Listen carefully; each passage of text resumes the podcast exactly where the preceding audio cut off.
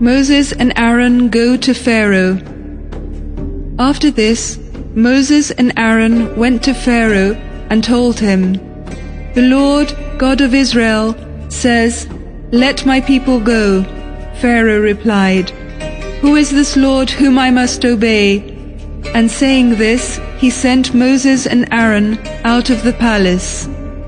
Pharaoh was very angry and ordered the Israelites to be punished. When Moses saw that the people of Israel were suffering even more, he prayed to God and said, Why did you send me here? Since I came to Pharaoh and spoke on your behalf, he treats them with cruelty, and you have done nothing to free your people. Then God said to Moses, Now you will see what I will do to Pharaoh. With my power I will make him let you go. Go back to Pharaoh, I will be with you. Moses and Aaron went to the palace for a second time. And Pharaoh demanded, Prove to me that God has sent you. Perform a miracle. Then Aaron threw his staff on the ground, and it became a snake. Then Pharaoh called his magicians. Each of them threw their staffs on the ground, and they all turned to snakes. But Aaron's staff ate the staffs of the magicians. But Pharaoh was not impressed, and he did not listen as the Lord had said.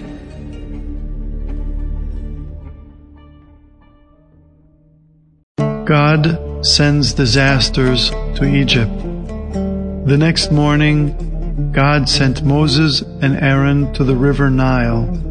Pharaoh also came to that place right before their eyes. Aaron lifted his staff and struck the waters of the Nile. Immediately all water became blood. The fish died, and the river smelled bad. And the Egyptians could not get any drinking water from the river.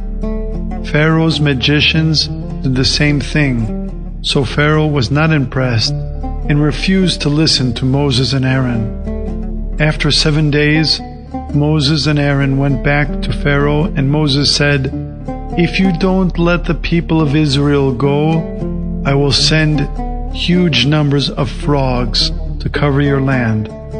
But the Pharaoh did not listen so Moses said to Aaron, Point with your staff towards the rivers and the lakes and make Egypt full of frogs. Aaron did this, and so many frogs came out that the whole land was covered the houses, the beds, even the ovens. Then Pharaoh called Moses and Aaron and told them, Ask your God to remove the frogs from Egypt, and I will let the Israelites go. Moses prayed to God, and the frogs died and disappeared.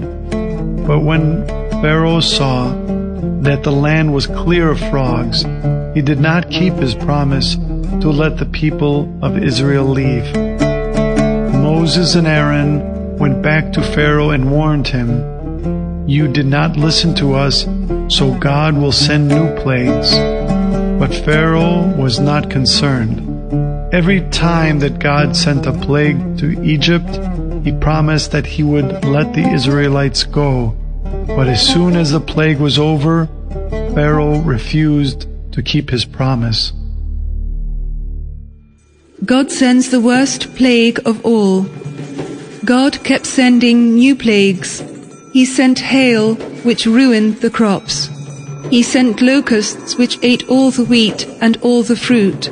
He sent a darkness so deep that for three days people could not even see each other. On the third day, Pharaoh called Moses and said, You may go, but your sheep and cattle will stay here. Moses then said, We will leave nothing behind. We will take all our animals with us. Pharaoh was so angry that he said to Moses, Get out of here, I do not want to see you again.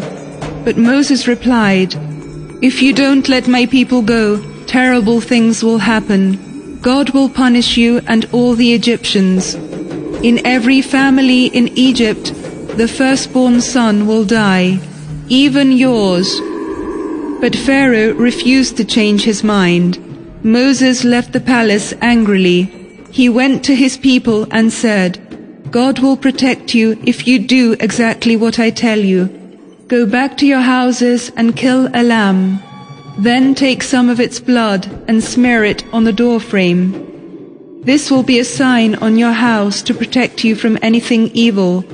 You will cook the meat and eat it with flat bread and bitter herbs. And what Moses said happened. On that night, every firstborn son in Egypt died, including the son of Pharaoh, but the children of the Israelites were not harmed. Then Pharaoh called Moses and Aaron and told them, Get out, take your sheep and cattle, and leave Egypt. Immediately all the Israelites took their belongings and left Egypt.